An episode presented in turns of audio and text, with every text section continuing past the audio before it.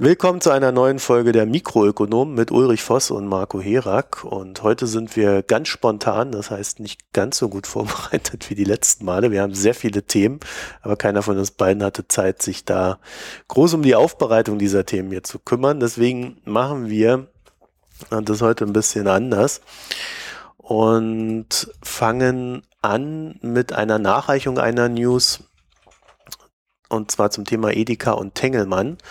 Dort ist es jetzt so, dass Edeka tatsächlich heute angekündigt hat, dass sie gegen die Entscheidung des Kartellamtes ein, eine Klage eingereicht haben.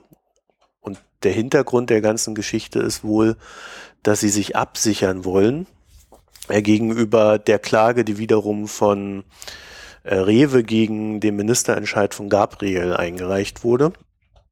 Ähm, falls nämlich äh, Rewe aus unerfindlichen Gründen Recht bekommen sollte gegenüber Gabriel, dann würde, wenn Edeka diese Klage gegen äh, das Kartell, gegen den Entscheid des Kartellamts nicht eingereicht hätte, wiederum ja äh, quasi ein Fakt geschaffen sein, äh, der da lautet, äh, die, die Fusion oder die Übernahme findet nicht statt. Das ist alles so ein bisschen sehr rechtstheoretisch. Äh, Edeka hat das Ganze damit begründet, dass sie über den Ministerentscheid hinaus an einer äh, Klärung des Sachverhaltes interessiert sind. Also sehr schön verklausuliert, oder? Ja, genau. Ähm, teilweise sehr schlecht zusammengefasst. Du hattest ja auf den Artikel, den ich auf Twitter gepostet hatte, reagiert und hast gesagt, die Antwort steht im Artikel. Ähm, allerdings war der Artikel so ungefähr der schlechteste, den man zu dem Thema lesen konnte. Was hast ähm, du denn ähm, da gelesen? So da stand ja nur drin, oder? dass sie die Lage klären wollen und mehr stand ja eigentlich nicht drin. Ja, nee, ich meine, welches Medium hast du denn da gehabt? Handelsblatt, ähm, oder? Ich habe gerade gesagt, das ist schlecht, ne? dann nenne ich keine Namen, da bin ich zu nett. Es ist das Handelsblatt. ja, der zweite Artikel war allerdings auch im Handelsblatt und der war gut. Ähm, und da war es dann richtig erklärt, ähm, dass sie genau quasi aus Sicherheitsgründen nochmal Klage ähm, einlegen und für den Fall, dass die Minister ähm, Erlaubnis kippt, haben sie dann ähm, den direkten Weg nochmal probiert, also den ersten Weg nochmal probiert. Ich habe da auf Twitter noch eine ganz äh, interessante Anmerkung auch zugekriegt, wo auch was hinterstecken könnte. Und zwar hat das äh, Kartellamt oder besser gesagt Gabriel, Entschuldigung, Gabriel der ganzen Fusion ja ziemlich ähm, heftige Auflagen erteilt. Was den Wareneinkauf angeht, war das erste und das zweite, was die ähm, Kündigungs, den Kündigungsschutz der alten Kaisers Tengelmann Mitarbeiter angeht. Und ähm, ich glaube, die sind drei Jahre, drei, die haben drei Jahre Kündigungsschutz bekommen und das ist ja was, was die alten Edeka-Mitarbeiter nicht haben. Und das ist natürlich eine Geschichte, die Edeka selber auch ähm, stören könnte. Und wenn sich Edeka nicht auf die ähm, Erlaubnis von Gabriel verlassen muss, unter Umständen kippen könnte, dann sagen die halt, äh, ja, dann argumentieren die halt wieder neu ähm, gegen ohne die Ministererlaubnis und damit würden die Auflagen, die Gabriel gestellt hat, halt auch äh, wegfallen. Kam der Gedanke rüber? Da reicht mein Rechtswissen nicht aus, um zu wissen, wer welche Entscheidung dann an vorderster Front gilt. Naja, eigentlich ist es ein zweistufiges Verfahren. Ne? Und wenn, der, wenn die im ersten, in der ersten Stufe Recht bekommen, sprich die äh, Monopol es wird halt nicht untersagt. Grundsätzlich, damit ist die ganze Zusage von Gabriel dann ja auch ähm, hinfällig. Würde ich so verstehen. Ist ja, jetzt eine also, Spekulation, aber ähm, es könnte dahinter stecken, dass sie sich da halt auch nochmal absichern wollen. Ja, das Problem ist, äh, das Gericht kann natürlich auch sagen, ähm, hier die Entscheidung äh, ist Quatsch, Monopolkommission oder äh, Kartellamt und äh, bitte neu entscheiden. Das wird dann einfach zurückgereicht. Und dann kann ja. das Kartellamt natürlich hergehen, okay, wir lehnen uns an äh, Gabriel an, weil das äh, scheinbar ja da äh, die Entscheidung ist und halt die gleichen Auflagen geben. Ja. Also ja, gut. Haben die schon mal so Auflagen gemacht mit Kündigungsschutz? Kann ich mich nicht dran erinnern. Normalerweise kümmern die sich ja nur um Marktanteile und äh, Einkaufsmacht und Preissetzungsmacht und ähnliche Faktoren, dass sie einen Kündigungsschutz bei einer Übernahme ausgesprochen haben, kann ich mich eigentlich nicht dran erinnern, aber na gut, man hat auch nicht alle Entscheide. Also Detail das kann ich bekommen. dir schlichtweg nicht sagen. Ich, ich habe das nicht nein, im Kopf. Weiß ich auch nicht. Da bin ich überfordert. Das werde ich auch nicht recherchieren. Dafür ist, ist es nicht wichtig genug momentan. Gut, ähm, dann haben wir die zweite Geschichte äh, auch noch ein bisschen nachgereicht am Wochen, also äh, zu letzter Woche nachgereicht, äh, Thema Ölpreis. Am Wochenende gab es ein eine Sitzung der OPEC, angeführt von Saudi-Arabien. Und da ging es darum, ob die OPEC ähm, eine Ölpreisminderung, äh, eine, eine Ölförderminderung mitmacht. Und alle waren ganz zuversichtlich, obwohl der Iran schon im Vorfeld gesagt hat, dass er nicht gewillt ist, an dieser Drosselung der Förderung teilzunehmen. Und deswegen fand sie dann am Ende auch nicht statt. Das heißt, äh, alle fördern jetzt auf Gedeih und Verderb, wie sie gerade lustig sind und es brauchen. Äh, Russland hat auch keinen Gesprächsbedarf momentan mit Saudi-Arabien. Und der Ölpreis hängt so ein bisschen in der Luft. Das nächste Treffen gibt es im Juni. Und bis dahin scheint es so, wird äh, die Entlastung, die man sich im Ölpreis davon versprochen hatte, nicht stattfinden. Jetzt ist es so, ich habe es mir mal angeguckt, es sind momentan 1,5 Millionen Barrel am Tag, die überproduziert werden. Und die könnte man ja recht leicht, auch ohne sich zu einigen, könnte man dafür sorgen, dass die nicht im Markt sind. Ja, dann einigt man sich halt nicht, aber äh, fördert weniger. Scheinbar ist da keiner gewillt. Äh, die Fronten sind da ziemlich verhärtet. Und äh, was ich nachschieben wollte, ich hatte es letzte Folge nur ein bisschen angedeutet, aber ich glaube, es ist nicht uninteressant, äh, zumindest noch mal kurz drüber zu sprechen. Äh, Saudi-Arabien ist momentan in so einer Situation, in der sie merken, dass ihr ja ihr Machtspektrum äh, da unten erodiert. Äh, sie pumpen im Jahr, glaube ich, 10 Milliarden nach Ägypten rüber, damit äh, al-Sisi dort die Lage ruhig hält und sich im Machtspektrum weiterhin von, von Saudi-Arabien bewegt. Sie haben aber vom Iran die ganz klare Ansage bekommen, äh, wir wollen jetzt Öl fördern, wir wollen wirtschaftliches Wachstum. Und äh, Obama hat durchblicken lassen, dass er in der Geschichte da durchaus an Seiten des Irans steht und angekündigt, dass der Iran künftig mehr Einfluss in der Region haben möchte. Gleichzeitig äh, werden die saudischen Verbündeten von den USA nicht so richtig gut hofiert. Also da gibt es sehr große Spannungen zwischen USA und Saudi-Arabien, die auch auf Obama zurückzuführen sind. Und gleichzeitig läuft, glaube ich, vom Kongress gerade eine Prüfung der ganzen Waffengeschäfte, die die dort äh, in Sachen Jemen stattfinden lassen. Das heißt, Saudi-Arabien sieht sich so neben den Kriegen, die sie noch führen, Jemen, Syrien, äh, große Probleme im Libanon, äh, wo die Hisbollah äh, scheinbar so ein bisschen nach der Macht greift, sehen die sich gerade so ein bisschen von Feinden umzingelt und diese Situation kennen wir, wenn man das so ein bisschen historisch betrachtet, aus Deutschland heraus vom Ersten Weltkrieg, wo so eine Situation entstanden ist, in der alle Mächte, die dort wirkten, also Frankreich, äh, England, Deutschland in der Mitte von den dreien umzingelten, der dritte ist Russland. Ähm, also das ist so ein bisschen ähnlich, diese Situation. Und darin liegt eine sehr große Sprengkraft. Deswegen habe ich letzte Folge auch gesagt, wenn man sich in Sachen äh, Syrien und Jemen einigt und da ist halt Russland mit dabei und der Iran, äh, dann wird man sich wahrscheinlich auch erst beim Ölpreis einigen. Das heißt, für mich war jetzt diese Nicht-Einigung in der OPEC äh, jetzt nicht so die große Nachricht, sondern eher erwartbar. So. Hast du dazu noch was zu sagen? Oder? Nein, das war jetzt Geopolitik. Das ist deine Baustelle.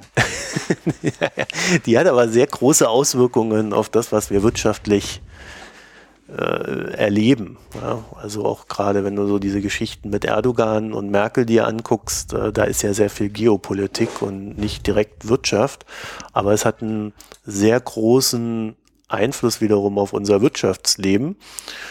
Denn wie wir diese Woche in einer kleinen ja, Diskussion per Studie mitbekommen haben, kostet uns die Grenzschließung Milliarden.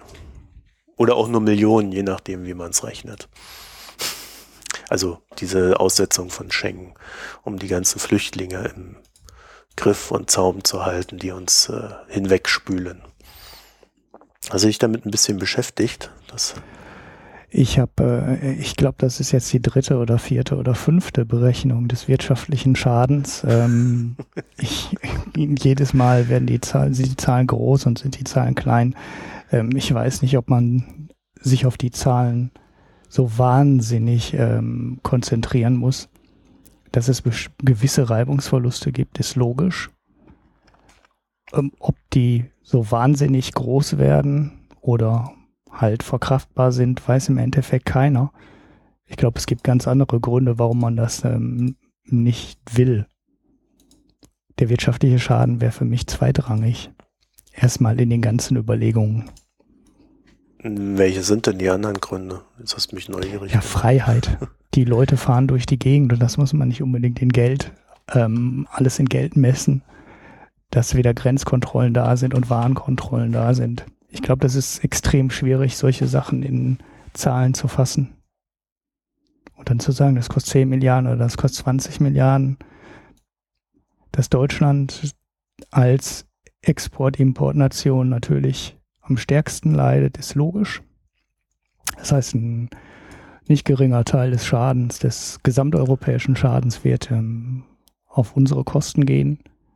Aber ob man jetzt sagen kann, ob das 5 Milliarden sind oder 10 Milliarden oder 20 Milliarden im Jahr, ich glaube, das weiß keiner. Also das IFO-Institut hat hier ausgerechnet 9 bis 15 Milliarden in den vier betroffenen Staaten. Ja, ich habe mit ähm, diesen diesen Berechnungen auch immer so meine Probleme. Es sind übrigens Schweden, Frankreich, Deutschland und Österreich, um die wir, über die wir hier reden. Äh, das, das Problem ist, du hast natürlich auch einen kleinen Wirtschaftsaufschwung dadurch, dass du lauter neue Grenzer beschäftigen musst, äh, die dann äh, sehr viel Zeit damit verbringen, ihre diese Laster da zu durchsuchen. Äh, dann kriegen die Lastwagenfahrer mehr Geld. Äh, es werden vielleicht sogar mehr Stellen geschaffen, weil die dort länger warten müssen und die Transporte ganz anders verteilt werden müssen. Das IFO-Institut hat ja schon berechnet, oder das IFO-Institut sagt ja zum Beispiel, die, die Verluste entstehen dadurch, dass äh, die Lieferkette sehr effizient ist, weil die Grenze offen ist. Man, also man hat keine Wartezeiten, man hat ganz andere Kühlzeiten in den Lastern und so weiter. Ja, also du kannst es einfach mal so rüberkarren und musst da nicht noch eine große Kühlbox einbauen, sondern nur die kleine. Dann denke ich mir im, im nächsten Moment aber, ja, okay, also wenn die jetzt alle umrüsten müssen, weil die an der Grenze länger stehen, dann müssen die doch erstmal Geld ausgeben, die größeren Kühlboxen zu kaufen für ihre Laster und nicht nur die kleinen. Ja, und solche Sachen. Das heißt also, diese ganzen Berechnungen, die wir da sehen, die muss man, glaube ich, eher so aus dieser politischen Perspektive betrachten. Wer hat welches Interesse und will was beweisen? Weil die, die große Rechnung, so diese ganze Gegenüberstellung, äh, wer muss da welches Geld ausgeben, mal abgesehen davon, dass ich nicht glaube, dass man die wirklich machen kann, diese Rechnung, weil das einfach zu komplex ist, die macht aber keiner und sie versucht auch keiner. Deswegen äh, finde ich diese, diese Diskussion auch mal wieder sonderbar, aber ich, ich scheine ja die Diskussion, seit wir Podcast machen, ständig sonderbar zu finden, ist mir irgendwann aufgefallen. Ich sage das jedenfalls ständig. Ja, das ist so, jedes Mal, wenn eine Zahl aus so einem komplexen Zusammenhang rausfällt, ähm, kann man, glaube ich, mit Grund skeptisch sein, was die Zahl angeht. Und naja, da kann man ja froh sein, wenn die Dimension dahinter stimmt. Ist halt so viel, viele Sachen fraglich, ob man da konkrete, also ob man das in allen Details und allen äh, Feedbacks, die durch die Prozesse entstehen, überhaupt sagen kann, was da am Ende bei passiert. Also ich meine, Berater in Logistikketten oder Besorgung ähm, von Waren, die werden sich auch freuen, wenn die Grenzen zu sind und die alle ihre Prozesse neu berechnen müssen und neu austarieren müssen, weil die Lieferzeiten auf einmal acht Stunden länger werden. Ja, die EZB wird sich vielleicht freuen, weil dadurch die Waren teurer werden und wir endlich wieder Inflation haben. Genau, durch Zoll, also, durch Zölle und Leute, nein, Zölle sind es ja nicht, aber durch kompliziertere Abwicklung an den Grenzen, ja. Ja, die Transaktionskosten sind einfach teurer. Also äh, die, die, die Lieferkosten erhöhen sich und das wird natürlich alles an die Verbraucher weitergegeben. Also wir brauchen ja nicht glauben, dass die armen Firmen äh, dann sagen, ach ja, das, äh, die, die Kosten trage ich, das traue ich mich nicht an meine Kunden weiterzugeben, sondern das wird durchgereicht, wie immer. Und dann steigen die Preise. Ja, das ist so eine Überlegung, die in vielen Köpfen fehlt.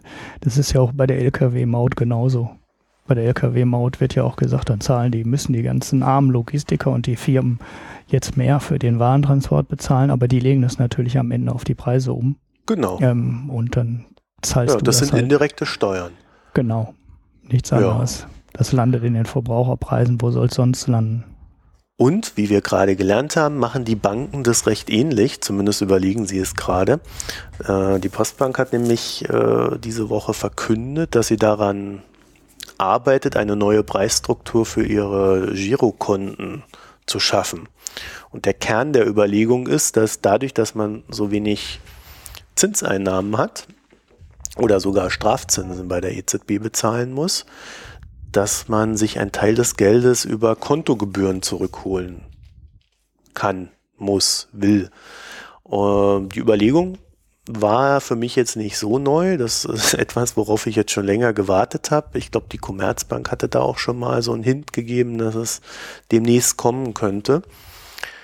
Äh, und ich habe ja auch eh immer so den Eindruck, also wenn es halt nicht, beziehungsweise sagen wir es mal andersrum, in der arabischen Welt gibt es ja keinen Zins. Das ist ja im Islam verboten. Also erheben die, äh, die Banken äh, statt, ne, statt Zinsen, erheben sie Gebühren ich kenne da Studien, die dann ausgerechnet haben, dass das sogar noch teurer ist, als wenn es einen Zins geben würde, äh, wie bei uns. Weil dann irgendwie die Verrechnung da anders ist. Und, oder, oder kein, kein Markt in dem Sinne gibt, wo sowas hin und her gehandelt werden kann. Irgendwie sowas in die Richtung. Ja, so, es das gibt heißt, keine Vergleichsmöglichkeit. Ne? Du hast halt sowas wie einen effektiven Jahreszins nicht, über den du die unterschiedlichen Angebote miteinander Naja, man kann ja die Gebühren kannst. schon durchrechnen. Also du kannst ja schon sagen, äh, okay, ich habe jetzt hier 10% äh, Gebühren. Ja, ja, so, in, so kannst du das, aber bei einer Hausfinanzierung wird es halt, äh, wird's halt äh, komplizierter. Ja, naja, ich glaube schon, dass die da mit Zinsen rechnen, ist dann aber halt ja, anders. Intern, ja, intern. Und dann geben sie es nicht zu, wenn sie in der Moschee sind. Genau. Wir müssen oder ja irgendwie vergleichen, was willst du machen? Du musst ja einen Barwert ausrechnen oder einen Zahlungsstrom, irgendwas musst du ja machen. Mhm. Ja, also ich glaube, das äh, Thema ist immer das gleiche bei solchen Geschichten. Wenn du halt keinen Zins hast, hast du automatisch Gebühren und die Banken holen sich natürlich das, was sie irgendwo nicht reinbekommen, holen sie sich dann halt woanders. Deswegen verwundert mich das jetzt nicht. Das Gleiche wirst du auch erleben bei Fonds, wo dann halt einfach die Gebühren steigen. Du wirst es auch erleben bei Immobilien und, und sonst wo. Also diese ganze Palette an äh, Finanzprodukten die irgendwo vom Zins abhängig ist und wo irgendjemand versucht hat, durch Zinsen irgendwas zu verdienen, da werden die Gebühren einfach hochgehen. Und das wird so ein schleichender Prozess sein. Die meisten Leute werden es nicht mitbekommen, weil wann beschäftigt man sich schon mal grundsätzlich mit, mit Gebühren? So wie der Postbank-Vorstand das erzählt hat, dass sie da so ein Konzept erarbeiten, wie sie das überhaupt machen. Da steht ja auch immer dahinter, äh, bei diesen Überlegungen, ich möchte, dass die Leute bei meiner Bank sind, weil dann habe ich unmittelbaren Zugriff auf diese Leute und kann ihnen meine Produkte verticken. Und das ist bei der Postbank immer ganz schlimm gewesen. Äh, die haben sehr viele alte Leute, die haben sehr viele ja, im Finanzding nicht so bewandelte Leute und denen wird dann unter Zeitdruck teilweise in so einer großen Postschlange dann irgendwas vertickt. Ich habe das schon erlebt, wie, wie mir einer mal sowas andrehen wollte, so ein Postbankkonto, während hinter mir 30 äh, Leute gewartet haben mit Paketen. Also da, ich glaube, die viele Leute kommen damit äh, schon psychologisch gar nicht klar. Das heißt also, die Postbank hat bei mir ohnehin keinen sehr guten Ruf. Und man kann aber davon ausgehen, dass diese Kontogebühren und ähnliches halt immer diese Mischkalkulationen sind. Und äh, ich glaube, viele Menschen, die bei der Postbank sind, sind dort auch wegen dem kostenlosen Konto. Das heißt, das gerade die, ja, gerade die Postbank wird sich das also dreimal überlegen, ob sie das macht. Ja, hier in der Region, da gibt es ja noch die Sparda Bank, äh, Genossenschaftsbank, mhm. die auch ein kostenloses Konto anbietet, wo ich mich dann auch frage, wie die das jetzt bei Nullzins oder bei Strafzins durchziehen wollen. Die werden auch ganz schöne Probleme bekommen. Und naja, gut, gut, fein und etwas besser raus sind die Banken, die bisher schon Kontoführungsgebühren nehmen, logischerweise. Ja, wie zum Beispiel die Deutsche Bank, um auch mal was Positives über die Deutsche Bank zu sagen, in dem Sinne, äh, dass sie dann vermutlich ihre Gebühren nicht noch weiter erhöhen wird, aber das weiß man. Das ist Spekulation. so, dann ist mir die Woche noch ein Thema untergekommen, wo ich mich da echt so ein bisschen geärgert habe. Deswegen werden wir da jetzt auch noch mal kurz drüber sprechen müssen. Das könnte fast schon unser Hauptthema diese Woche sein.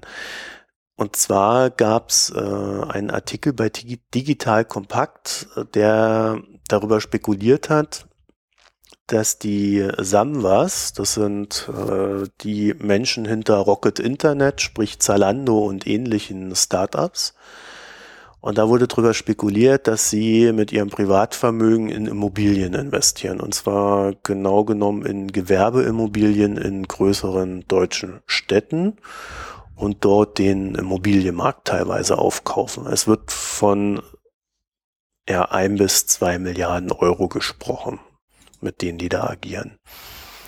Ja, das da Ganze, ist ja direkt die erste Anmerkung. Hast du rausgefunden, ob das eine Nettozahl ist oder eine Bruttozahl? Es ist absolute Spekulation, diese Zahl. Also äh, man weiß nicht, ob die Jungs mit äh, Krediten agieren. Es kann ja sein, dass sie irgendwie 200, 300 Millionen da haben und, und der Rest läuft über Kredit. Genau. Also das weiß keiner. Das macht halt einen oh. riesen Unterschied. Ne? Wenn ihr, gehen wir mal einfach von einer Milliarde in Immobilien aus, ist halt ein riesen Unterschied, ob die 200 oder 300 Millionen ihres eigenen Geldes genommen haben und 700 oder 800 Millionen als Kredit, was ja bei Immobilien eine übliche Quote wäre, oder ob die eine Milliarde in Cash in Immobilien gesteckt haben. Also ich glaube nicht, dass sie eine Milliarde in Cash in Immobilien gesteckt haben. Ich denke schon, dass die, also so, wenn man so ihren Stil betrachtet, wie sie agieren am Markt bisher, dann glaube ich, dass die immer auf Kante fahren. Also die nehmen mit, was geht und das ist auch das Risiko bei denen ihrem Geschäftsmodell. Also wenn da mal beginnt das Kartenhaus zusammenzuklappen, klappen, dann sind die schnell weg vom Fenster. Das war auch der Grund, warum sie ihren Börsengang gemacht haben. Und ich denke mal, dass sie mit ihrem Privatvermögen da auch ähnlich aggressiv agieren. Ja. Warum dann, ich ja, hm? wenn du dann zwei oder 300 Millionen annimmst, die die von ihrem eigenen Geld investiert haben, plus Krediten, die dann vielleicht zu der eine Milliarde geführt haben, dann werden die Sambas insgesamt laut Forbes auf 5 Milliarden Euro taxiert, also ein Vermögen von 5 Milliarden Euro. Und wenn die dann 200 oder 300 Millionen des Geldes in Immobilien stecken, ist es nicht wirklich viel.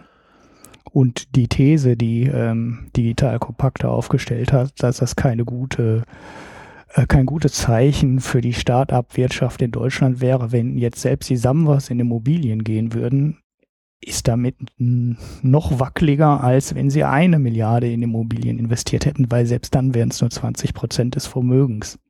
Genau deswegen reden wir nämlich drüber. Marcel genau. Weiß hat das Ganze auf Twitter mit genau auch diesem Spruch dann verbreitet und als ich äh, dagegen gehalten habe und gemeint habe, ja, man nennt das Diversifikation im Investmentbereich, äh, wir werden da auch gleich nochmal ausführlicher drüber reden. Ähm, dann kam dann nur zurück, ja, er hätte jetzt keine Lust, das groß weiter auszuführen und 140 Zeichen wären zu wenig. Was ich schon stilistisch wieder mal für so eine äh, typische Art halte äh, in diesem Bereich. Einfach mal so, so eine ziemlich vage These raushauen, die dann so schön auf Twitter in 140 Zeichen, dafür ist die Zeit nämlich immer da, schön verbrezeln, die Leute anballern und äh, dann einen Schwanz einziehen, wenn es mal konkret wird. So, bei der ganzen Sache konkret, finde ich, die haben, also, und das sehe ich auch immer so ein bisschen, man muss es mal versuchen, dieses Thema auch aus sich selbst heraus zu betrachten. Wie wäre es denn, wenn man an deren Stelle wäre? Man hätten, man hätte ein Unternehmen, aufgebaut. Das hat verschiedene Startups. Das ist ein sehr spekulativer Bereich. Die haben aber damit Geld verdient. Ob das nun gerechtfertigt ist und ob man die mag oder nicht, sei jetzt mal dahingestellt. Sie haben es jedenfalls geschafft, damit Geld zu verdienen. So, das heißt, einen Teil ihres Geldes haben sie in der Firma und einen Teil ihres Geldes haben sie privat und damit müssen sie auch irgendwas machen. Kapital muss arbeiten. Also du lässt nicht äh, ein paar hundert Millionen einfach so auf dem Sparkonto liegen. Macht niemand. So, was kannst du zur Diversifikation eines extrem spekulativen Geschäftsmodells tun? Ich glaube, es gibt wenig sichereres als Gewerbeimmobilien in großen deutschen Städten. So, das heißt, Immobilien sind eine naheliegende Geschichte. Du kannst sehr viel Geld in eine teilweise, ja, in sehr rentable Objekte stecken, wenn du einen guten Einkaufspreis hast der wird Ihnen hier nachgesagt, auch wenn ich das eher so ein bisschen für Legendenbildung halte, wie das hier beschrieben ist. Und allein deswegen ist es schon völlig in Ordnung, wenn die Samwas in Immobilien investieren. Ja, also ihr, sie, sie können ja nicht 100% ihres Geldes in Startups stecken. Das geht nicht in der Größenordnung. Das macht niemand. Das, das ist Wahnsinn. Dann bist du einfach, wenn du Pech hast und so ein, und ich halte das für ein Kartenhaus. Das ist, das sind hohe Bewertungen und sobald dieser Markt einkracht, ist die Gefahr einer Insolvenz bei den Samwas von Rocket Internet nicht gering. Und das wissen die auch. So, deswegen sind Immobilien erstmal eine gute Sache. Jetzt haben sie aber sogar noch eine zweite Sache gemacht. Sie haben Immo Gewerbeimmobilien genommen und scheinbar auch große Flächen. Das heißt, sie sind in der Lage, wenn du das Ganze mal so ein bisschen komplexer denkst, mit diesen Gewerbeimmobilien ihren Firmen, die sie aufbauen, künftig sehr attraktive Flächen in sehr attraktiven Stadtteilen äh, zu ja vielleicht sogar ganz guten Preisen zur Verfügung zu stellen. Da ja, haben alle was. Zu schlechten. Interesse. Das kann man ihnen natürlich auch natürlich sagen. Auch da sein, ich ne? habe jetzt mit Absicht die positive Darstellung genommen, weil äh, einfach zu sagen, da nehmen sie die schlechten Preise, ist ja auch ein bisschen fies. Also, wir haben ja immer noch die Unschuldsvermutung. Aber natürlich, das können sie auch tun. Ich glaube, wenn sie was wirklich, in, äh, ein Unternehmen wirklich aufbauen wollen, werden sie am Anfang äh, niedrigere Preise nehmen.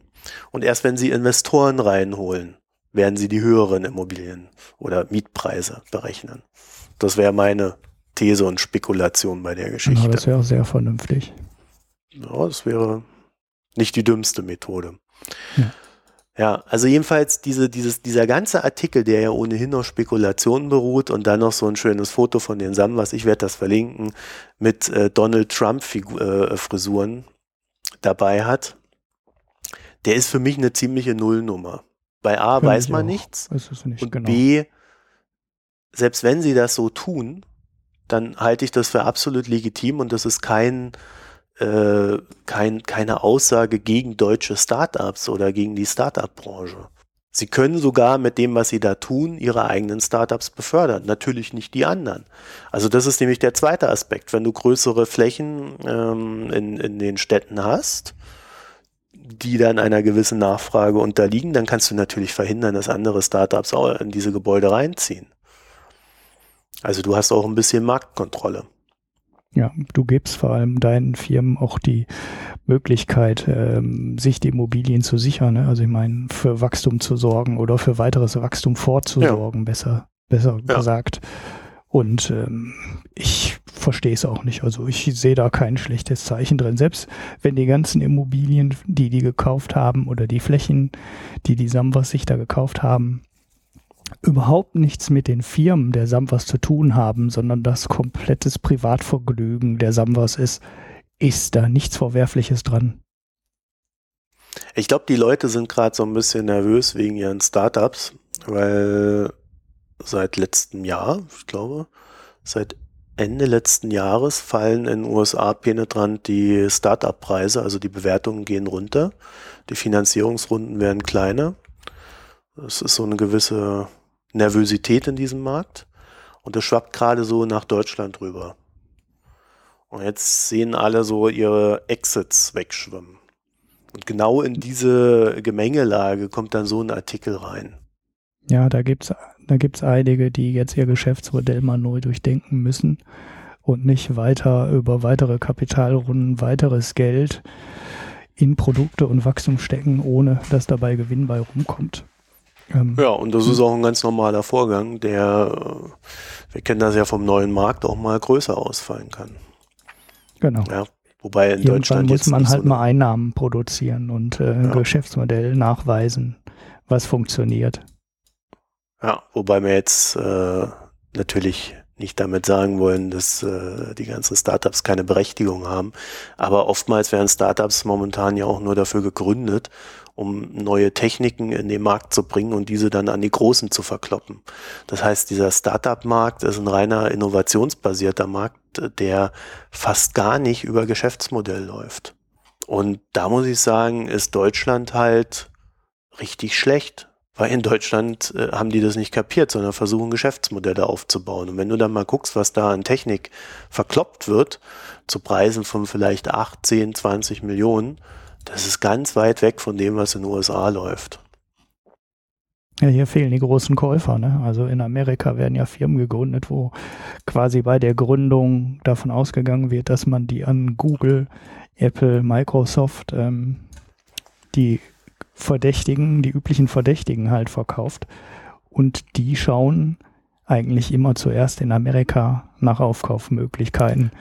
Das heißt, wenn du hier ähm, eine ähnliche Idee hast oder du hast die Idee, was man den Samwas ja auch manchmal nachsagt, ähm, eins zu eins einfach kopiert und an europäische Verhältnisse angepasst, dann bekommst du in Europa halt Probleme, die Firma zu verkaufen, weil dann wird die amerikanische Firma, also der amerikanische Aufkäufer immer die amerikanische Firma wählen und nicht in Berlin, Paris oder London Ja, zuschlagen. außer sie wollen in den Markt hier rein. Und das ist halt das, was die Samwas kapiert haben, dass sie Firmen so groß machen müssen, dass sie äh, dafür taugen, in diesen Markt hineinzukommen.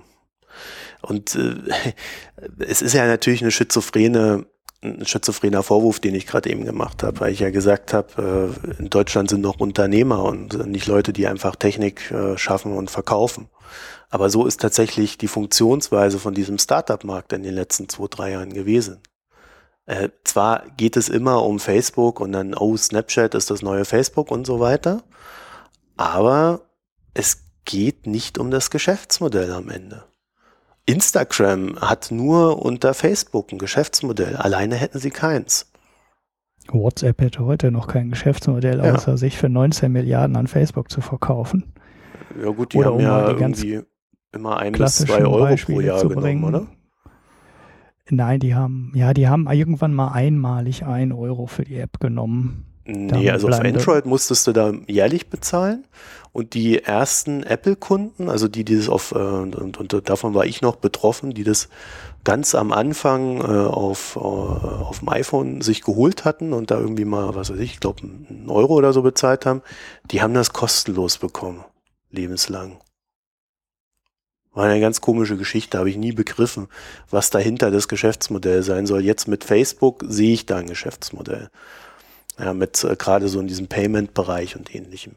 Aber diese, daran sieht man halt auch wieder, äh, diese, diese ganzen Sachen funktionieren nur unter dem Dach der Großen, wenn sie ein Teil eines Ökosystems sind.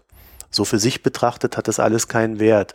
Und ich habe so das Gefühl, oder das ist so meine Beobachtung, in Deutschland hat man halt das nicht begriffen, wie dieser Markt funktioniert, sondern man versucht irgendwie eigene große Sachen hochzuziehen. Gut. ist ein schönes Thema, da könnte man, glaube ich, auch wirklich ewig drüber reden.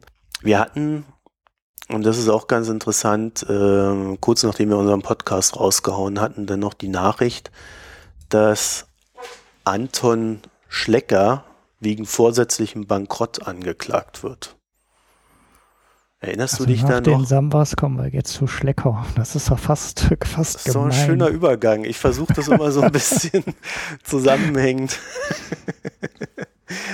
Ja, also erinnerst du dich noch an, an diese Geschichte mit Schlecker damals?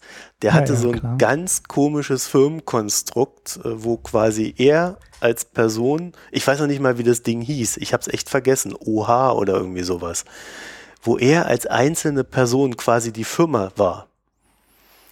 Das heißt, alles Vermögen, was er hatte, und das war um Steuern zu sparen, und der war, glaube ich, auch der Letzte, der dieses Firmenkonstrukt hatte um alles, was er besessen hat, gehörte quasi der Firma. Und dadurch hat er sich in eine sehr unangenehme Lage gebracht, als er kurz vor der Insolvenz begonnen hat, Dinge an seine Kinder zu verschenken. Denn zum einen sah das natürlich nach außen hin schlecht aus, dass er da versucht hat, Vermögen zu retten, aber es ist noch viel schlimmer, denn die Anlage, An Anklage lautet jetzt vorsätzlicher Bankrott. Das heißt, mit dem äh, Dingen, die er da verschenkt hat und dann hat er irgendwie noch so eine Logistikfirma gehabt, die sonderbare Rechnungen gestellt hat und ähnliches, wird ihm jetzt quasi nachgesagt, dass er dadurch die Insolvenz beschleunigt hat des Unternehmens. Und dieser vorsätzliche also er hat nicht nur, Bitte? Er hat nicht nur eine Konkursverschleppung und Konkursbetrug, nee, sondern er hat ihn herbeigeführt stärker. dadurch. Okay. Das ist ein ziemlich harter Straftatbestand. Äh, das, dieser vorsätzliche Bankrott ist da auch nur der Anfang einer größeren Kaskade. Also das kann richtig übel enden, wenn das Ding zu seinen Ungunsten läuft.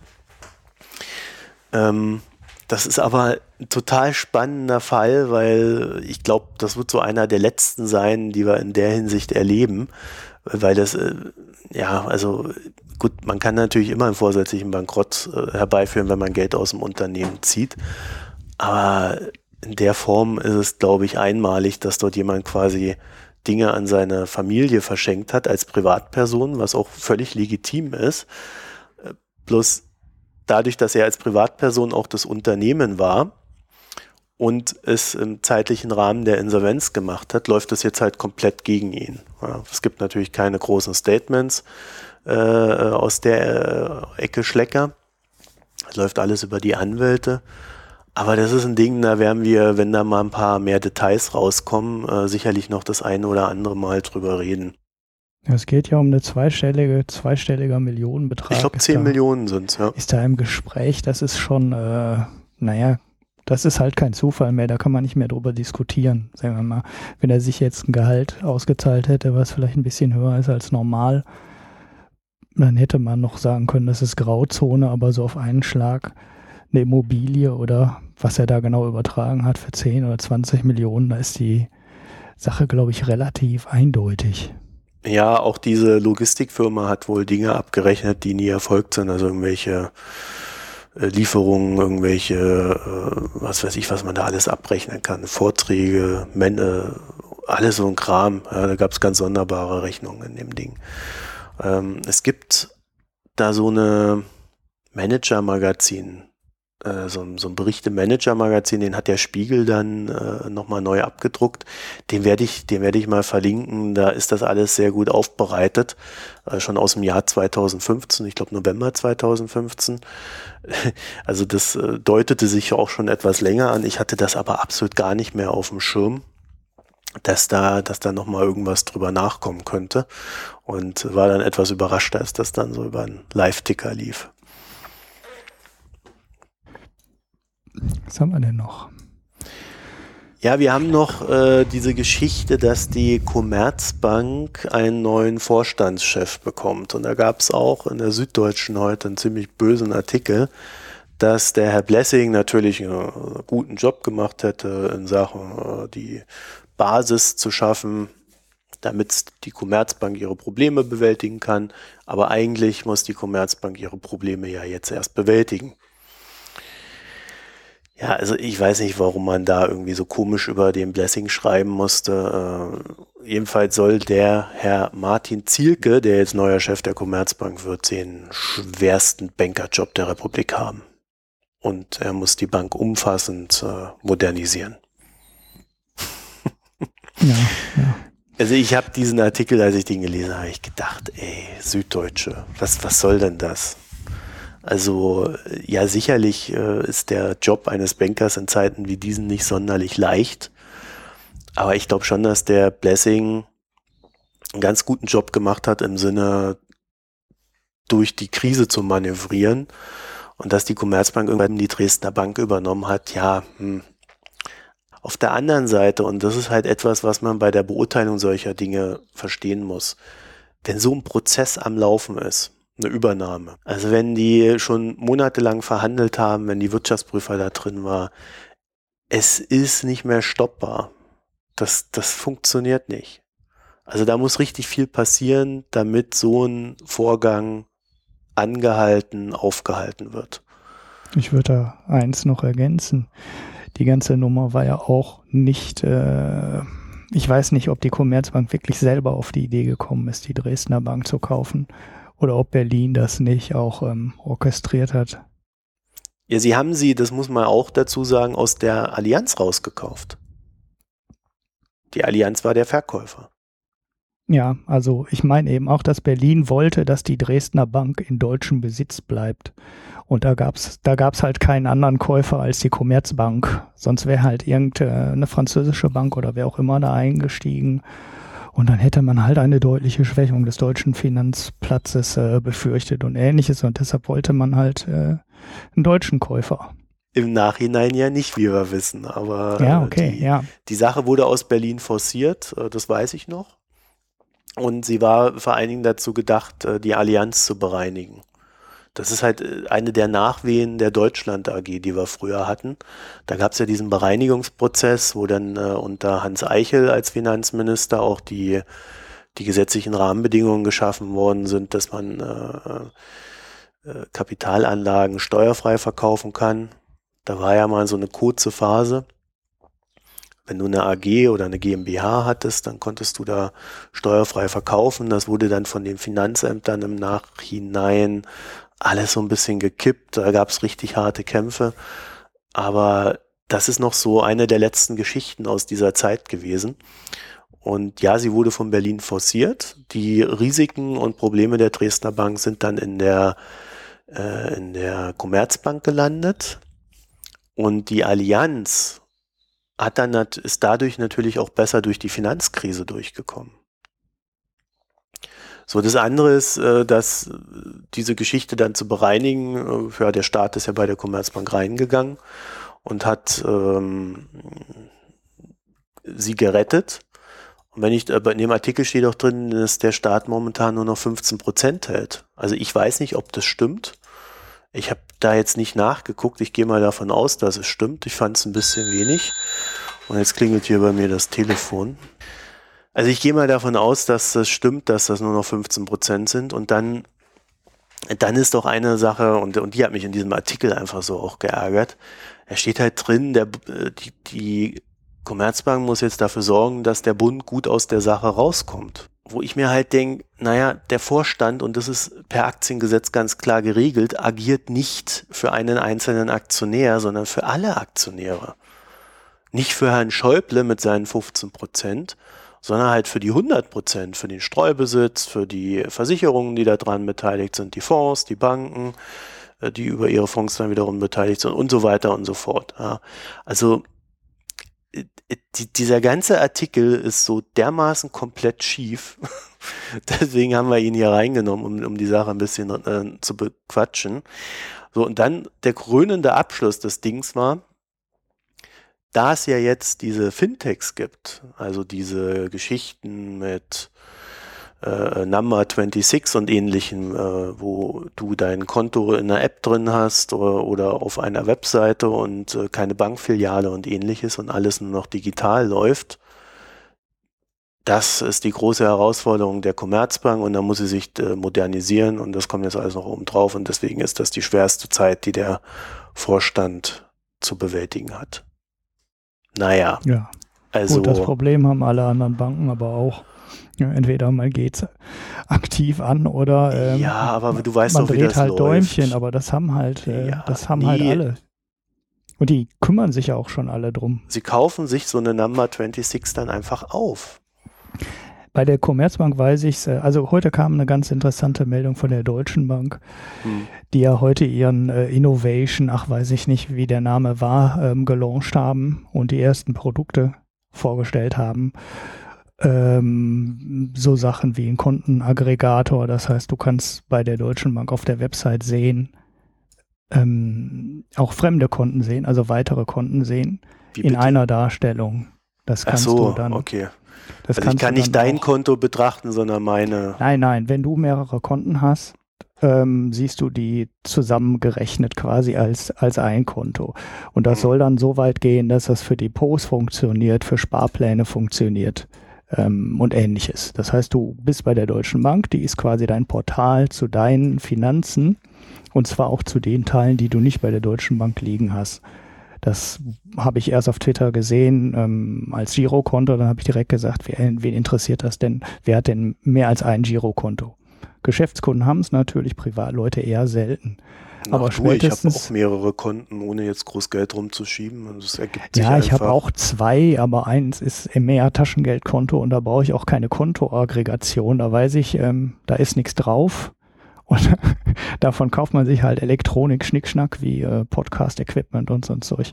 Mhm. Ähm, aber da ist halt nie viel Geld drauf, da brauche ich keine Aggregation und alles Wichtige läuft äh, über ein zweites Konto.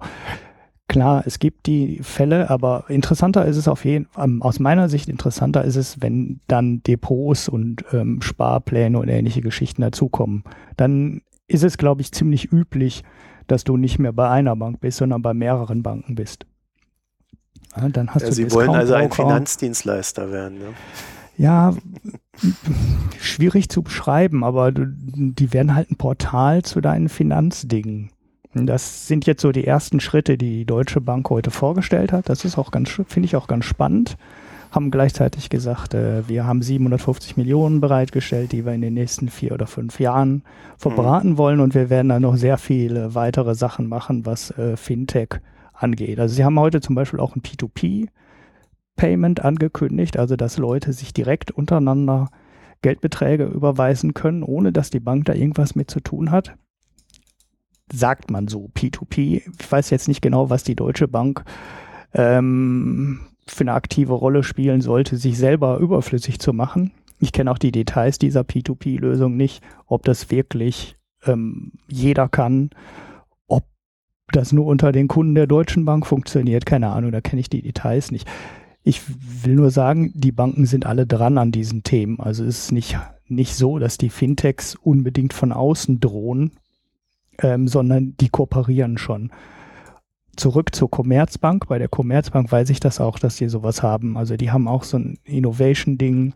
Die haben schon Barcamps gemacht, um Lösungen zu entwickeln. Und ich weiß nicht, ob das bei der Commerzbank direkt bei der Commerzbank aufgehängt ist oder ob das unter der Comdirect aufgehängt ist, die auch eine Tochter der Commerzbank ist.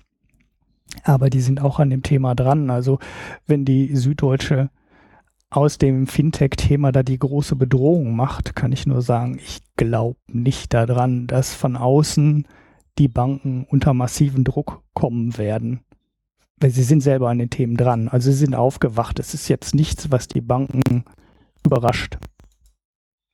Ja, also ich glaube, alle Banken sind an dem Thema dran und das große Problem, was sie haben, ist halt, dass die Investitionskosten zur Modernisierung der Technik halt extrem hoch ist. Und gerade die Deutsche Bank ist da ja äh, ganz besonders schlimm. Die haben ja die haben ja riesige Probleme mit der US-Finanzaufsicht gehabt, weil die Technik dort hinter ferner liefen ist und aktuelle Anforderungen nicht mal ansatzweise erfüllen konnte. Ja, da stehen Milliarden an Investitionen ins Haus und natürlich kriegst du so einen Umstieg nicht einfach mal nebenher gemacht. Also das wird auch alles Zeit brauchen.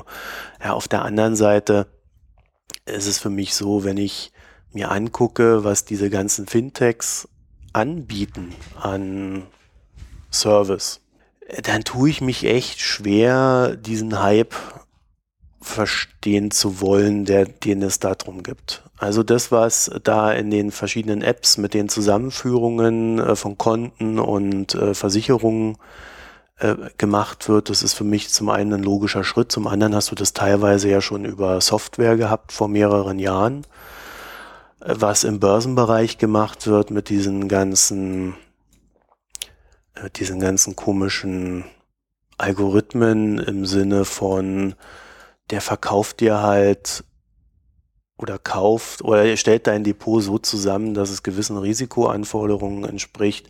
Da ist dann halt ein gewisser Automatismus dabei, wenn es irgendwelche Indifferenzen gibt, wo du halt äh, irgendwie effizienter anlegen kannst, wo du ein paar Prozent mehr rausholst und so weiter und so fort. Das ist ja alles okay, aber das sind keine neuen Geschichten. Das haben wir alle schon 1991 teilweise als Software gehabt. Ja, sicherlich entwickelt sich das alles weiter. Äh, es geht mehr in die Masse rein. Das heißt, worüber wir hauptsächlich reden bei diesen ganzen Geschichten, ist Kapitalbündelung bei kleinen Anlegern oder kleineren Anlegern, um dadurch Märkte zu öffnen äh, Marktzugänge zu schaffen, die bisher nur den Großen vorbehalten waren. Ja, und das wird halt mal mehr, mal weniger gut gemacht. Äh, das hat sicherlich alles seine Daseinsberechtigung, aber es ist nicht die große Nummer, als dies gerade verkauft wird. Und die Banken werden daran nicht äh, totgehen. Was mir bei der Deutschen Bank als erstes gerade in den Sinn gekommen ist, als du das erzählt hast, war so, will ich das als Kunde? Will ich, dass die Deutsche Bank die Daten hat? Ja, sicherlich, Chinese Wall und so weiter, ist ja alles da. Aber wir kennen von der Deutschen Bank halt so Geschichten wie äh, aus dem Devisenhandel, dass sie eine Software laufen hatte, dass die Bank immer schneller ausgeführt wurde als der Kunde. Der Kunde wurde immer hinten dran gestellt. Da gibt's Klagen in den USA. Ja, da kommen dann aus dem Devisenmarkt dann immer so die Kommentare von den Händlern, oh, das wissen wir ja alles, das, mein, das machen wir ja alle. Aber ich meine, so eine, so eine Scheiße läuft da. Und damit, damit, ich will eigentlich nicht, dass das irgendwo zusammenläuft. Ich will, dass es getrennt ist.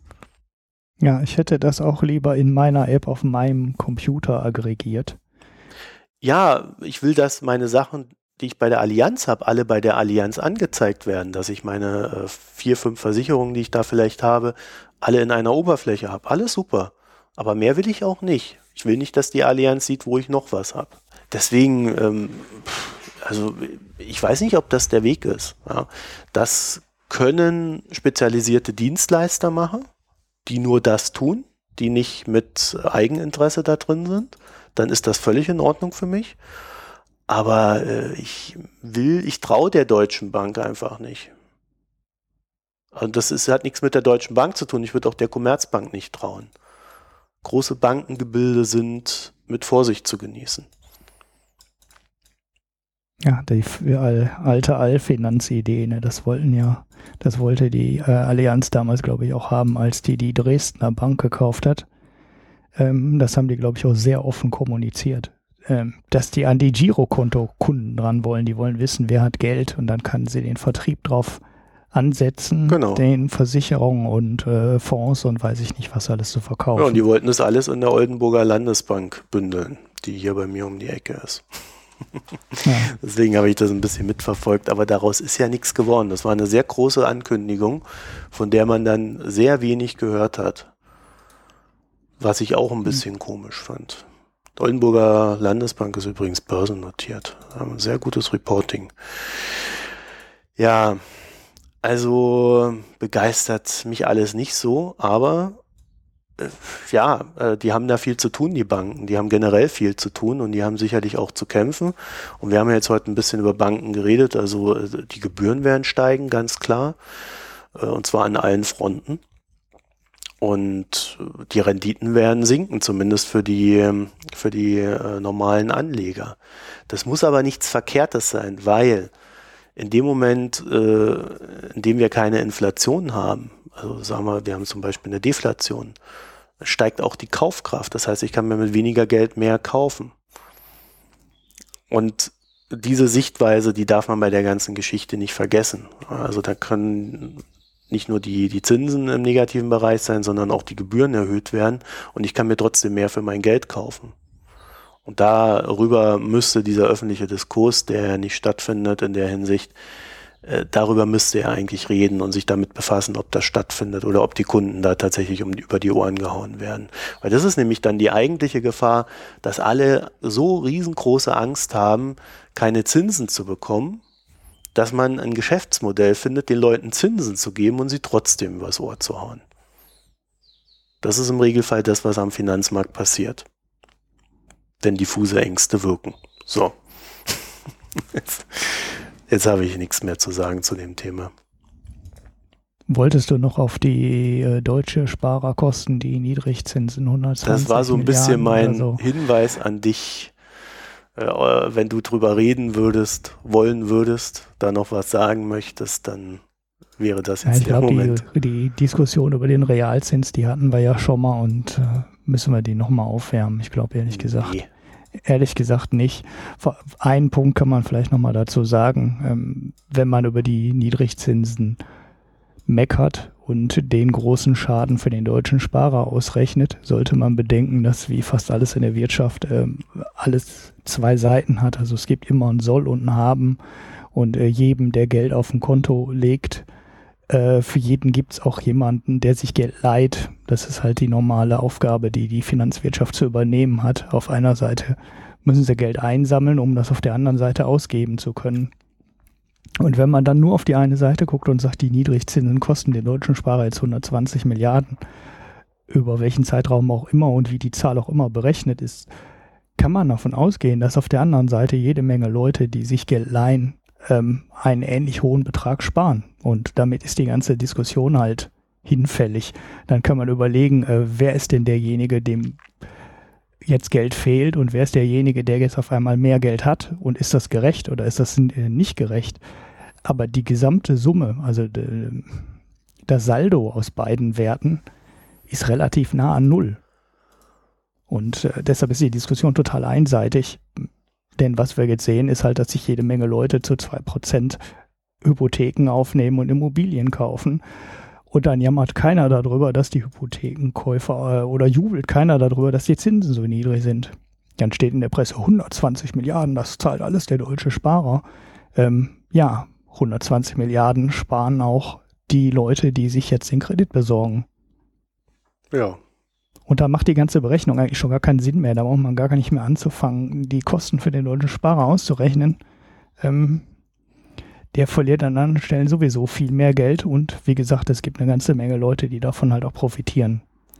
Der deutsche Sparer verliert nämlich nicht das Geld, weil er auf dem Sparbuch und bei Bundesanleihen kein Geld mehr bekommt, sondern der deutsche Sparer verliert Geld, weil er doof ist und keine Aktien kauft.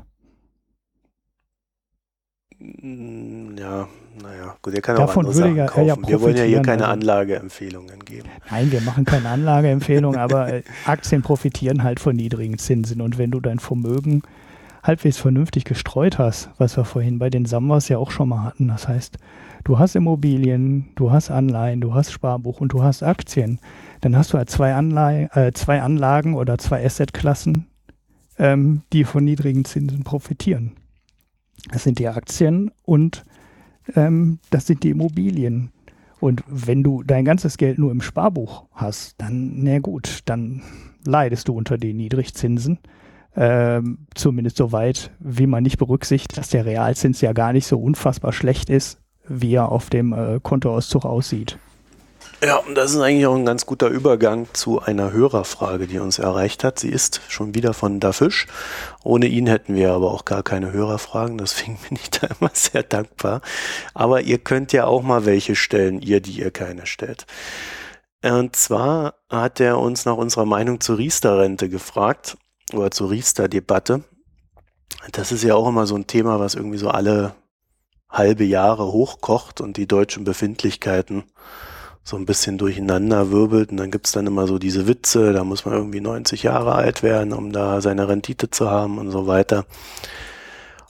Also es ist, die Riester-Rente an sich ist halt meines Erachtens nach jetzt nicht die Lösung für die Rente, sondern es ist ein Anlageprodukt, was eine Förderung äh, vom Staat erhält. Es ist eher an die weniger Verdienenden gerichtet. Für die äh, besser Verdienenden gab es ja mal diese Rürup-Rente, von der keiner mehr spricht. Also die scheint irgendwie aus dem Markt gekegelt zu sein. Und bei der Riester ist es halt einfach so, also ich habe zum Beispiel einen Riester-Vertrag, da zahle ich irgendwie im Quartal ein paar Euro ein und krieg dann nochmal das gleiche vom Staat obendrauf. das lohnt sich dann für mich dadurch. Macht dann in der Summe am Ende, wenn ich äh, dann in Rente gehe, aber jetzt auch nicht so viel aus, sondern es ist einfach aus Renditeaspekten für mich interessant. Und das zeigt dann halt, also ja, die Riester-Rente hat so einen so einen Faktor, wo, wo sie sich lohnt. Und sie hat sehr viel Spielraum, bei dem sie sich nicht lohnt. Was am Anfang der Riester-Rente auch so ein Riesenfehler war, ist, dass ähm, Leute, die sehr wenig verdient haben, die am Ende die Mindestrente erhalten werden, äh, oder die Grundsicherung heißt, glaube ich, die, ja, die haben dort eingezahlt, aber wenn sie dann irgendwann mal was rausbekommen, wird das mit ihrer Rente verrechnet und das Geld landet beim Staat. Das heißt, das lohnt sich für die absolut gar nicht, dort einzuzahlen. Dann wenn du das als reine Rentenergänzung nimmst, äh, dann lohnt es sich natürlich auch nicht. Ich glaube, dafür ist sie auch nicht gedacht. Da brauchst du andere Produkte. Und du musst dir halt immer, egal was du tust, das passende Produkt zu deinem Bedürfnis raussuchen. Und es gibt unglaublich viele Produkte. Das heißt, du brauchst einen guten Anlageberater. Und davon gibt es sehr wenig. Und da fangen die Probleme an. Das heißt, man muss sich selber beschäftigen. Und diese Beschäftigung sieht dann so aus, dass man nicht auf den Preis gucken darf, weil die Finanzanbieter haben natürlich auch gemerkt, die Leute gucken irgendwie auf Gebühren und ähnliches und sie wollen Zinsen. Und äh, die viele Produkte sind so strukturiert, dass sie genau diesem Klischee eines äh, äh Anlegers, also dass sie dieses Klischee bedienen und er es dann kauft, aber am Ende eine scheiß Rendite hat. Also das heißt, man muss da sehr aufpassen und sich mit diesen Dingen sehr intensiv beschäftigen oder man hat jemanden, dem man da äh, wirklich vertrauen kann und der gut in dem Bereich ist. Und das ist in Deutschland alles sehr schwierig, ich weiß das. So, und bei der Riester-Rente ist es einfach so, da heißt es dann immer, sie wird immer niedergemacht mit, ja, man muss über 90 Jahre werden, um äh, dann irgendwie eine Rendite zu erzielen. Meine Herangehensweise beim Thema Rente ist eher so, ich betrachte das rein nominal also Rentenvorsorge ist für mich nicht dafür da, um Rendite zu erwirtschaften, sondern um mich im Alter abzusichern. Das ist Geld, was ich möglichst fix haben will, mit dem ich rechnen kann, dass wenn ich dann in Rente gehe, bekomme ich den Betrag X mit noch ein bisschen Inflationsberechnung und was, was es da alles gibt. Und den habe ich, mit dem kann ich leben. Ja, ob das dann reicht bei der ganzen, äh, bei den ganzen anderen Faktoren, die dann noch außenrum sind, sei mal dahingestellt. Aber das ist für mich ein, ein Betrag, der für mich kalkulierbar sein muss. Wenn ich Rendite haben will, dann darf ich da nicht reingehen. Dann darf ich keine Renten, Renten, spezielle Rentenvorsorge machen. Da muss ich andere Produkte nehmen. Da habe ich dann aber auch ein höheres Risiko. Ich habe zum Beispiel auch eine Direktversicherung bei der Allianz.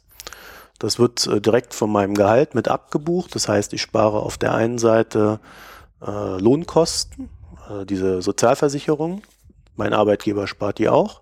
Das Geld wird direkt vom, vom Bruttolohn abgezogen.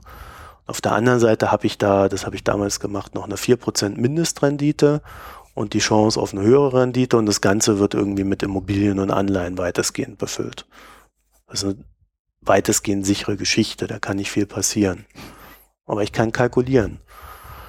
Es geht nicht darum, da irgendwie 15, 20 Prozent Rendite zu erwirtschaften. Und so muss man diese ganzen Rentengeschichten betrachten.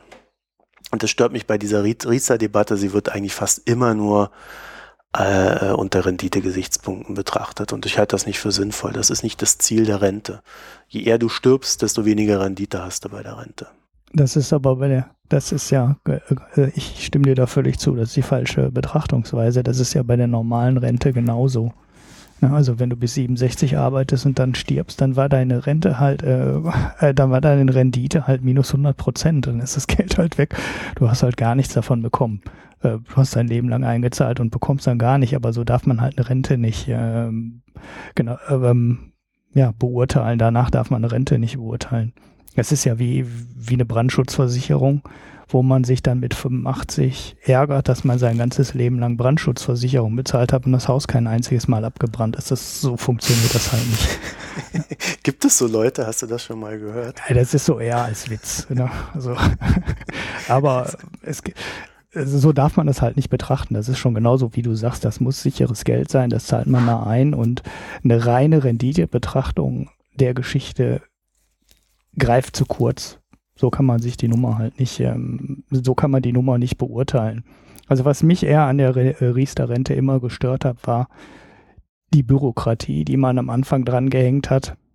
Es war halt am Anfang sehr kompliziert, die ganzen Beiträge, ähm, da musste man ja jeden, jedes Jahr mit seiner Steuererklärung oder war es ohne die Steuererklärung, ich kriege es nicht mehr genau so, nicht mehr ganz genau zusammen, ähm, so ein Förderantrag quasi einreichen, über den dann die Zuschüsse genehmigt wurden.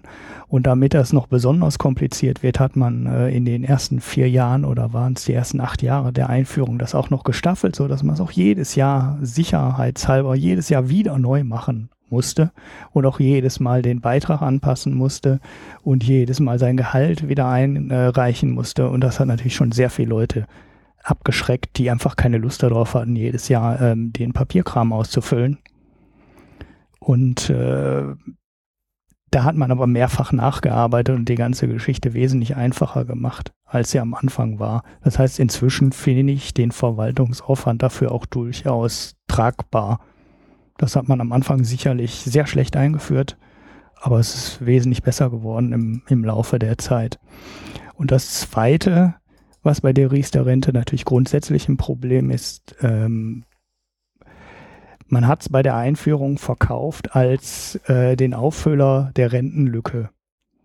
Und dafür ist der Beitrag, den man in die Riester-Rente leistet, eigentlich zu klein. Das heißt, das ursprüngliche politische Versprechen der Riester-Rente, ja, das wurde nie eingelöst. Und ja, daher kommt natürlich heute auch sehr viel Kritik. Also du sagst, das ist ein kleiner Baustein. Wenn man es so betrachtet, ist es okay. Das politische Versprechen am Anfang war aber doch ein größeres. Und das Beispiel des Geringverdieners hast du ja schon gebracht. Allein durch die Verrechnung der Auszahlung der Riester-Rente mit der Grundsicherung ähm, ist, ist einfach das Füllen der Lücke nicht aufgegangen. An der Stelle hast du nur dein Leben lang eingezahlt und äh, bekommst gar nichts daraus, weil es dann mit deiner Grundsicherung verrechnet wird. Und genau an der Stelle sollte die Riester-Rente ja helfen bei den Geringverdienern. Ja, wundervoll. ja, es gibt auch keine Lösung dafür, äh, außer du sagst halt, und dafür würde ich plädieren, äh, wenn jemand, der so wenig verdient, dass er in der Grundsicherung endet, wenn der hergeht und sagt, ich spare mir noch was für die Rente, dann würde ich dem nichts verrechnen. Genau. Weil das sind Leute, die, die verdienen ja teilweise so wenig, dass sie, dass sie sich das äh, quasi abhungern oder einen sehr starken äh, Kultur- oder generellen Konsum äh, dabei einschränken. Und wenn sich dafür jemand entscheidet und sagt, ich will dann, wenn ich dann alt bin, ein paar Euro mehr haben, weil viel ist das ja auch nicht. Wir reden daher über nicht wirklich große Beträge. Also dann würde ich dem das absolut nicht verrechnen. Ich halte das auch für ein ziemliches Unding, auf dem Niveau dann noch irgendwo da rumzueiern. Es Aber ist das ist halt so diese Hartz-IV-Geschichte, ne? ja. Das ist die Ideologie hinter Hartz IV. Genau. Die ich auch immer wieder gerne kritisiere.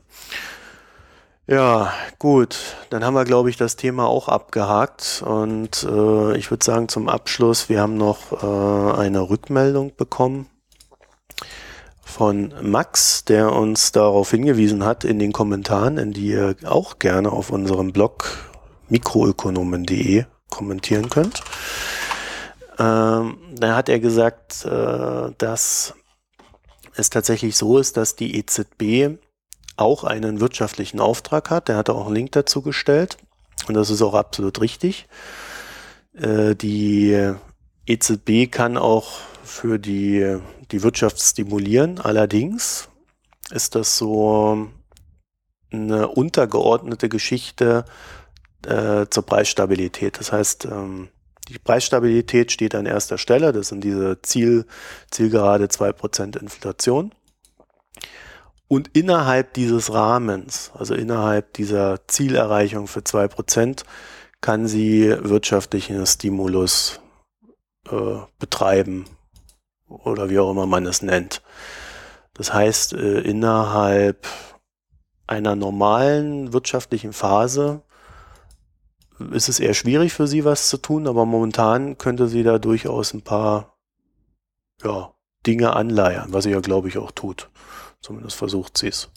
Damit das geklärt wird, weil ich da letzte Mal so rumgeeiert habe, äh, was wirtschaftliche, äh, wirtschaftliche Stabilität angeht. Ich habe, glaube ich, Wirtschaftswachstum gesagt, ne? Und ich wollte eigentlich sagen, wirtschaftliche Stabilität, das wäre dann auch näher an dem eigentlichen Auftrag der EZB gewesen.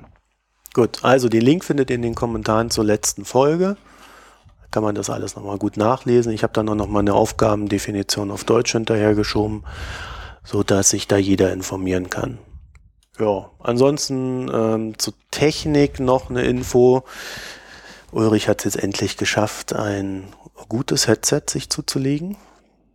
Ist irgendwie über Mischpult dran und äh, alles klingt heute wesentlich besser bei ihm. Bei mir selber habe ich gemerkt, dass das Knarzen weitestgehend weg ist. Ich glaube, einmal hatten wir eins drin. Und was das äh, Erstellen der Audiodateien betrifft, werde ich noch mal gucken. Da gab es noch ein paar Hinweise, dass da die Qualität vielleicht auch noch mal ein bisschen hochgezogen wird, so dass wir dann irgendwann in den nächsten ein, zwei Folgen vielleicht auch die von vielen gewünschte sehr, sehr gute Qualität erreichen. ich will ja immer nicht zu viel versprechen. Apropos Versprechen, du hast äh, wagemutig einen Gast angekündigt, den wir in Nein, dieser Folge ich hab gesagt, haben. Vielleicht, vielleicht, ja, ja. vielleicht, habe ich gesagt. Aber wir haben heute ähm, eine gute Dreiviertelstunde mit der Technik gekämpft. Ähm, ich glaube, wir müssen das erstmal so weit stabilisieren, bis wir uns dann trauen, mal irgendwann äh, Gäste in die Sendung reinzunehmen. Genau, das wäre nämlich auch meine Auskunft dazu gewesen. Äh, wir sind gerade, äh, glaube ich, mehr dabei, mit der Technik uns noch zurechtzufinden. Und wenn wir das mal alles im Griff haben, dann kümmern wir uns drum, wie wir einen Gast dazu schalten. Zumal wir dann ja wieder auf Zencaster gehen müssten, wenn wir es unkompliziert haben wollen. Und äh, dann müssen wir wieder das ganze Setup umstellen. Also ich glaube, das mit dem Gast, das dauert noch ein paar Folgen. Äh, und bei mir ist es jetzt auch so, dass ich gerade in der Hochphase meines Schaffens dieses Jahr bin. Also äh, bis Ende Mai werde ich noch ziemlich unter Zeitdruck stehen und habe dann auch noch mal Anfang Mai eine Woche Urlaub dazwischen geschoben, damit die Sache noch richtig schön kompliziert wird. Also ich denke mal, wenn wir in die Richtung gehen, dann erst ab Juni und bis dahin hoffe ich, haben wir dann diese ganzen anderen technischen Sachen auch im Griff. Ja, ansonsten gab es noch irgendwas an Rückmeldungen? Habe ich irgendwas übersehen, überhört? Nö, ich glaube, ähm, unser ähm, konkret hatte ich jetzt auch nichts mehr. Unser Dokument äh, mit Themen, die wir irgendwann nochmal bearbeiten wollen, wird äh, immer länger. Da warten wir mal darauf, was alles an konkreten Nachrichten rankommt. Also das Thema Energie hatten wir heute auf, auf Twitter auch mal diskutiert. Da könnte man auch mal eine ganze Menge Sachen machen. Also da fand ich heute mal wieder ein paar interessante Meldungen dazu, dass äh, Photovoltaik in Indien inzwischen billiger ist als Kohle. Das hat der Energieminister Indiens gesagt. Das heißt, die gehen davon aus, äh, ja, dass Photovoltaik in ländlichen Regionen oder sonnigen Regionen Indiens besser und günstiger ist, als ein Kohlekraftwerk irgendwo aufzubauen.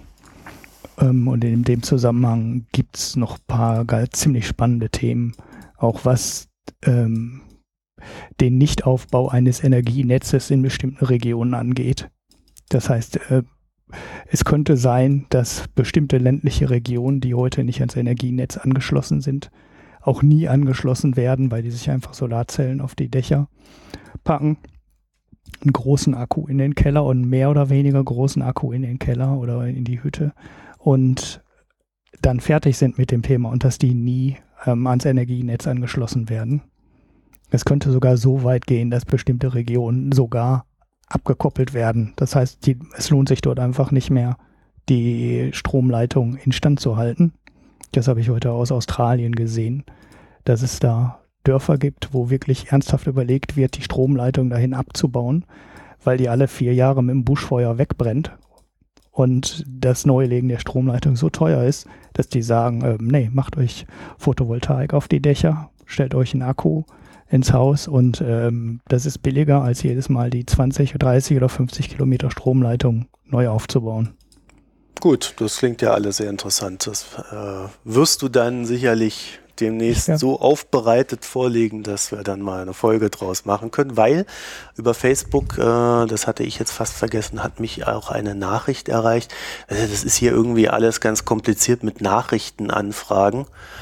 Äh, äh, also es gibt irgendwie normale Nachrichten, dann Nachrichtenanfragen und das, das siehst du eigentlich nicht, äh, wenn du nicht durch Zufall hinguckst. Jedenfalls hatte ich eine Nachrichtenanfrage, die ich durch Zufall dann doch noch gesehen habe und ähm, nebst Lob für diesen schönen Podcast, dafür bedanken wir uns, ähm, hat Dominik vorgeschlagen, dass wir auch ähm, ja, äh, themenspezifische Folgen machen. Da bin ich auch ein Fan von. Das braucht allerdings ein bisschen Vorbereitung. Also ähm, äh, Ulrich, du kannst da gerne äh, ein bisschen Zeit reinstecken, wenn du das demnächst machen willst. Ich bin da zuerst ab Juno in der Lage. Ja. Ja, ich, äh, wir, wir, haben noch genug Probleme hier mit der Technik und der Aufnahme und das Blog ist ja auch gerade erst äh, im Zustand, wo es funktioniert. Und äh, ich denke auch so ganz kurzfristig wird das nichts. Ähm, ich schätze mal, dass wir diese Themensendung dann mit ähm, Gästen machen sollten. Also ich ja, halte das für das eine gute Kombination, dass man sich wirklich zu, wenn wir eine, Stunde machen zu Energie oder wenn wir eine Stunde zu E-Mobilität machen oder eine Stunde von mir ist auch zu Riester. Ich glaube, wir haben beide ganz gute, eine ganz gute Follower-Schar auf ähm, Twitter. Ja, Facebook ist ja, glaube ich, bei dir auch nicht so bevorzugt dass wir da zu einer Menge Themen, glaube ich, interessante Leute dazu holen könnten, mit denen man dann so eine Sendung äh, mal dann unterstützt macht, wo wir dann mehr oder weniger Moderator oder, oder ja, Inputgeber sind und der, der Gast dann seine Sachen vorstellt und wie die dann vielleicht nur noch mal erläutern oder hinterfragen. Also die glaub, Zukunft Themen wird großartig. Die Zukunft wird großartig. Das Apple-Auto wird auch kommen. Die forschen ja auch in Deutschland. Da hätte man jetzt auch E-Mobilität dran aufhängen können. Auch ein die haben doch nicht mal einen Apple-Fernseher. Da wird es doch nie ein Apple-Auto geben. Ja, ich glaube, da ist diesmal sehr viel dran. Gut, also das ist der Moment, in dem wir die Folge jetzt beenden. Empfehlt uns weiter, gibt uns Feedback und äh, immer auch Kommentare gerne schreiben. Hups, jetzt habe ich meine Maus hier durch die Gegend geschmissen. Also schreibt bitte gerne Kommentare, guckt auf die Website, äh, dort gibt es auch immer Zusatzinformationen, Links. Ich werde dann auch nochmal die, weil wir es ja gerade eben von der Energie hatten, dort die Patricia Schauker auf äh, Twitter verlinken. Die hat da nämlich immer sehr viele ausgiebige Informationen zu dem Thema. Äh, ist da wohl auch im Research tätig. Also da, wenn ihr der folgt, dann kriegt ihr Charts bis zum Abwinken, aber immer sehr interessant. Und ansonsten hören wir uns dann nächste Woche. Auf Wiedersehen. Äh, hören. Ja, ciao.